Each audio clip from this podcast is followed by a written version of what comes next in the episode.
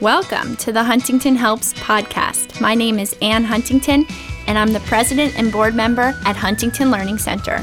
Today is a very special day because we have with us a Huntington expert, Marielle Carroll. She is a corporate trainer and she has tremendous experience in the center as a managing director. And her fun fact is that back in the day, she was an actual Huntington Learning Center student.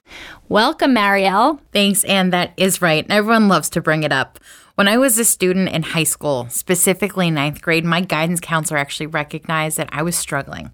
She knew that the rest of high school, especially prepping for the SAT or the ACT, was going to be challenging for me. So she recommended to my parents that I get some help. They ended up calling Huntington Learning Center, and the rest is history. And now here we are today. Now, your daughter's a little young for SAT or ACT. Uh, she's one. Yes. but she may be going to Huntington in her future. Now, today the episode really is talking about that checklist for the dreaded SAT or ACT. But let's change that around and let's change it from dreaded to the exciting SAT and ACT. So, we're going to be looking at how to prepare for the SAT and ACT from a practical point of view, i.e., show up, pencil, watch, all that type of stuff. Now, I gave it away a teeny teeny, bit. But what can you do? What can your child do to be prepared on the actual test day? We know that this is a stressful topic, potentially stressful for both the students, the parents, the schools, but it truly doesn't have to be. We're going to cover a bunch of things here today. So let's get into these top tips for the big exam day. What's your first tip, Marielle? It's important not only to know subject matter, but to also understand the process leading up to test day, on the test day, and also what happens after test day. That's a really good point. I would gather that most students and parents don't have a good understanding of the whole process, and it would benefit them to know these steps. Definitely. Preparation really, though, should begin weeks prior to the test. So, we at Huntington recommend that students take the PSAT to provide a baseline understanding of their scores and their level. This allows us, as well as the students and parents, to get an idea of opportunities and strengths to help devise a plan and a course of action. Now, we touched on this already, but it's definitely worth diving deeper into. If a student wants to earn their best possible score, they should enroll in a test prep program maybe six to eight weeks prior to the test. Now, depending on how much help they need, maybe a little bit more time than that. But a full program in reality can have a huge impact on a student's increasing their score. Let's peel back this onion a little bit. Can you explain what the PSAT is when a student takes it for our audience? Sure. PSAT is a practice SAT, but it is a test that is very similar to the SAT. It's a little bit shorter and it's worth a little bit less points than your typical 1600 on the SAT. Students do need to take it their junior year and it's available in the fall. They have an opportunity though in the fall of their sophomore year to take it as well, almost as that practice PSAT. But a lot of schools in a lot of areas throughout the country do actually offer students additional practice, additional opportunities to take that PSAT as early as middle school. And what that allows the students to do is to get a good handle on their test experience, not just the score, but also what they felt like on test day. For some students, they think that that test is great and then they go for the SAT. Others, they felt like they had some difficulty and want to actually try a different test to help them get into college. And those are the students who look more towards the ACT. Either way, it gives them that baseline, that understanding of this is what test day is going to feel like. This is what my score may look like if I don't get any help. And that is where that preparation comes into play because that is the baseline in order to help students achieve the goals that they have and achieve these schools that they're looking to get into. Thank you for sharing that. And it is important to be able to have that baseline and then create a roadmap. Now, as you said, if the student may want to take the ACT, then they can go to a test prep provider and take practice tests, yes. be it SAT or ACT. But at least you're feeling prepared, and you may need six weeks, you may need eight weeks, you may need even more.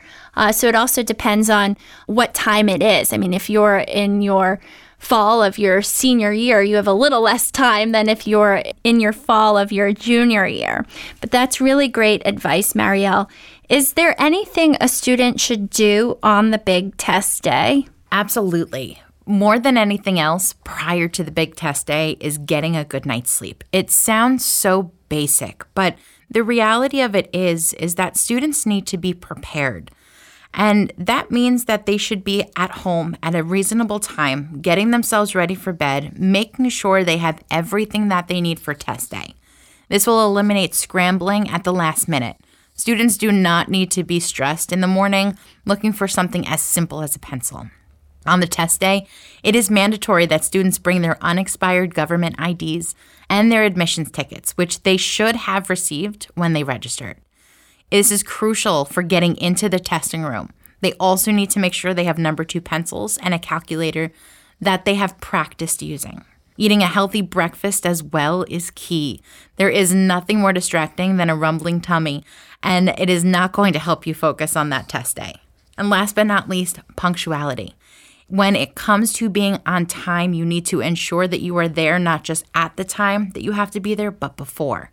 Map out the testing location prior to the day of the test and be mindful too that you may be taking this test at a school that's not your typical school, so it may take longer.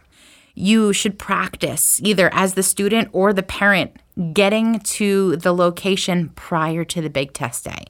Again, this eliminates stress that may arise when it comes to getting lost, which you really, really want to avoid. It's true, and it may even be best for the parent to drive, or if the student is in an urban area, mapping out the subway, or if buses are the means of transportation in your community, understand the bus route. And as you said, being there early, remember, you have to register, you have to show your ID. So it's important to really add on extra time to get there in the morning. And the key is this may sound silly but you need to register. so that that's the first step. There really are so many different things a student has to be concerned with, which really can add extra stress. Um, you would think that they would just be concerned with the test questions, but it's so much more than just showing up. Exactly. And they need to be aware of all aspects of the test before, during, as well as after, not just the test itself. Well, for those students and for those families going through SAT and ACT, I hope that this checklist does help. Marielle, anything else you want to add for this checklist?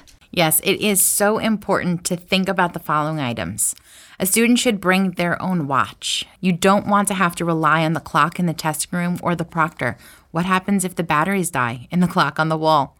What about tissues? You never know when they're going to be needed, and you don't want to have to try to find them or ask for them, which will take the focus away from your test as well as the test takers around you.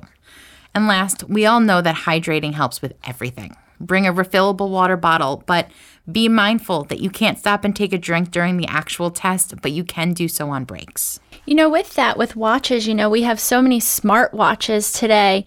Would you recommend the students?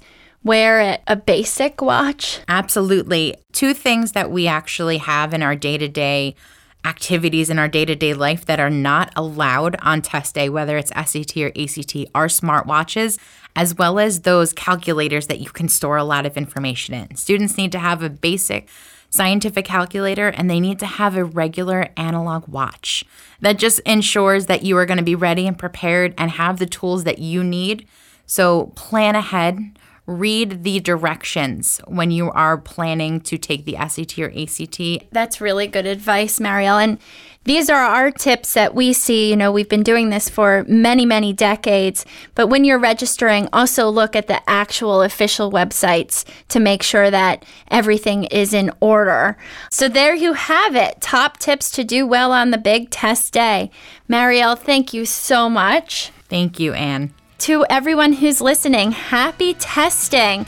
If you have any questions about your child's education that you'd like us to answer, reach out to us on Facebook or Instagram. You can find the links in the podcast description. Thanks for listening to Huntington Helps. We'll talk to you next time.